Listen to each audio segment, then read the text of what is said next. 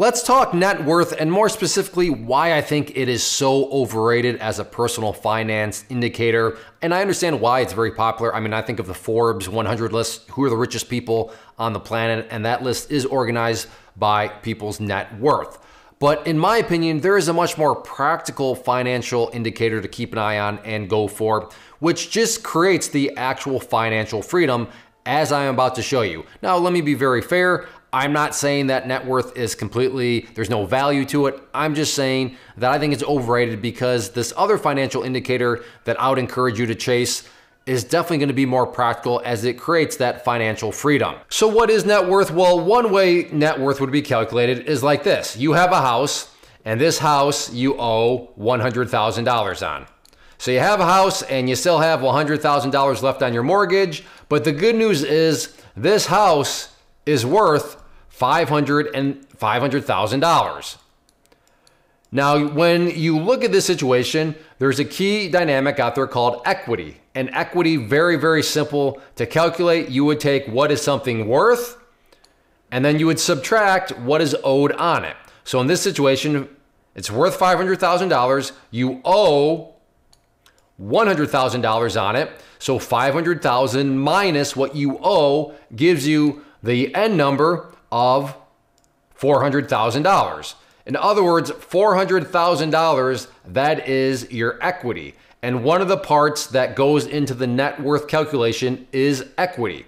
So let's just say that this person owns nothing else they would be worth, their net worth is $400,000. So, again, don't get me wrong, that's fantastic. In this situation, this person made a good investment into a piece of real estate. They have $400,000 of equity, and because we're assuming that they own nothing else, they would therefore be worth $400,000, and that's what what their net worth would be.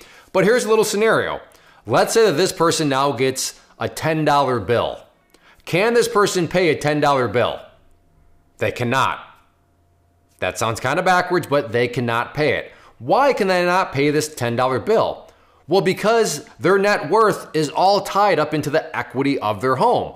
In other words, it's just a number on a spreadsheet, it's a number on a piece of paper, but it's not a practical number because, again, it's not money that you can then take and then use to pay a $10 bill because it's just not real. It's simply equity. Same with the stock. Your stock may be worth you know, you could have $400,000 worth of a stock, but that same $10 bill comes in, and can you pay it? Well, well no, you, can't pay it because your $400,000 worth is tied to a stock. What would you need to do in order to unlock that net worth? Well, you would need to sell the house. In the stock situation, you would need to sell the stock in order to pay that $10 bill.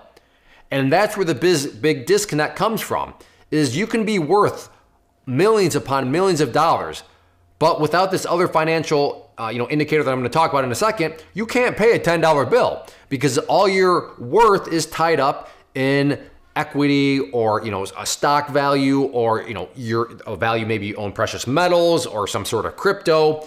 But you can't actually do anything with it because it's just sitting out there in the world of kind of numbers as a net worth.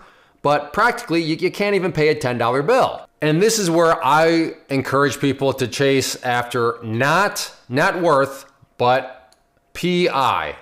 For you football fans, not pass interference, passive income. Passive income. Meaning, let's take that $400,000, but let's say that in this situation, that is actually put into, and I'm just making this up, we'll talk about a stock again. However, in this situation, a stock that pays a dividend. And a dividend is just a means by which a company will pay you money for basically a thank you, saying, hey, thank you for investing into our company. And every quarter or every month, depending on the stock itself, they will send you money, which is very, very key. I want to say that again. They will send you money. So this dividend stock will give you actual cash, which is very, very important because now what happens? When the bill shows up and the bill is $10, as we've talked about.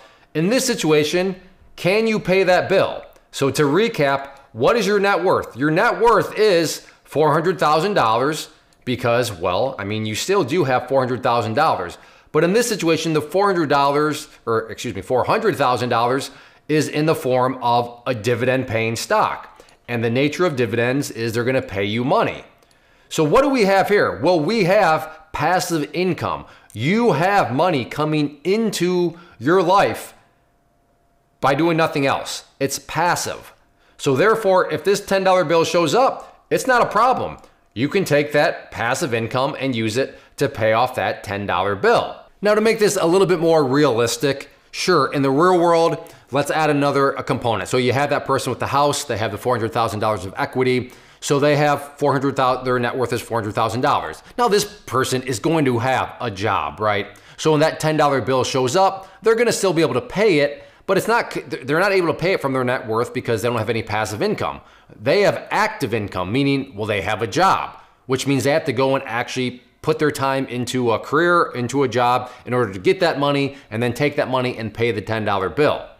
Which is fine. That's where we all start and you know, I'm not saying there's anything wrong with that per se.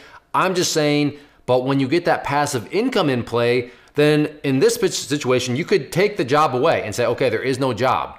But because there's that passive income and that $10 bill shows up, it can still be paid from that passive income, even though this person no longer has a job. And that's what the big picture I am after. And what I would encourage you to consider is how do you build up that passive income? What choices, what decisions can you make so that, sure, maybe your net worth isn't as high as it could be if you went and did something else, but are you able to pay the bills that come in and not have to work a job? You know, that, that's a big distinction. Me personally, I would rather have a lower net worth, but have the ability to lay in bed and then still be able to pay bills because they as they come in because I have passive income streams into place. Maybe you completely disagree. Maybe you think it is all about net worth. And I understand, well, if you have net worth, then you can do home equity loans and you can start to leverage that. And I hear what you're saying, uh, but that's also when leverage comes into play, the, the risks just come in. But, and I, but that's not where I'm trying to go down to that rabbit holes.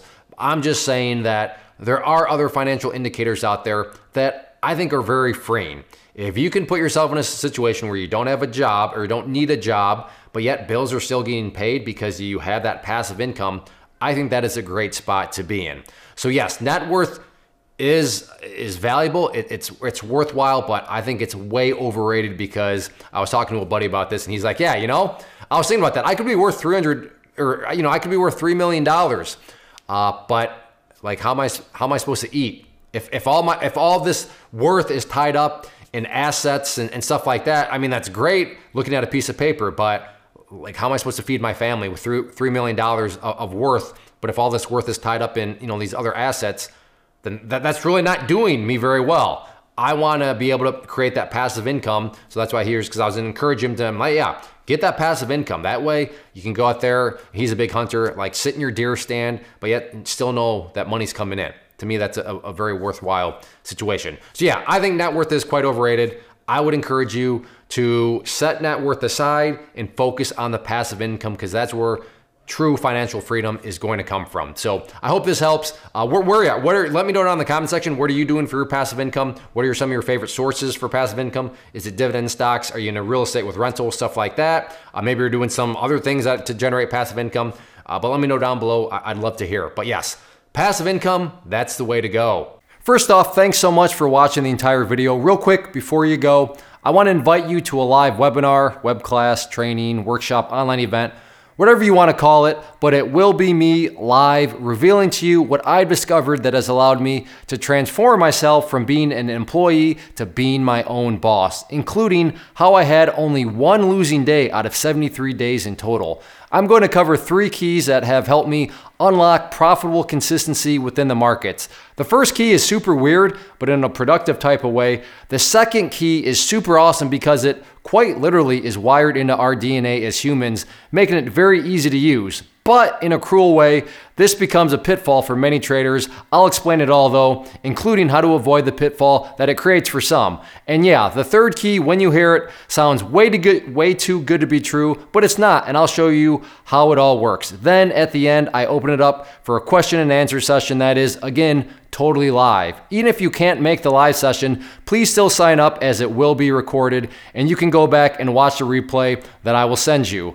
Click the image on the screen or click the link down in the description box so you can get the date and time and claim your spot, which I should note is limited due to the fact that this truly is a live event.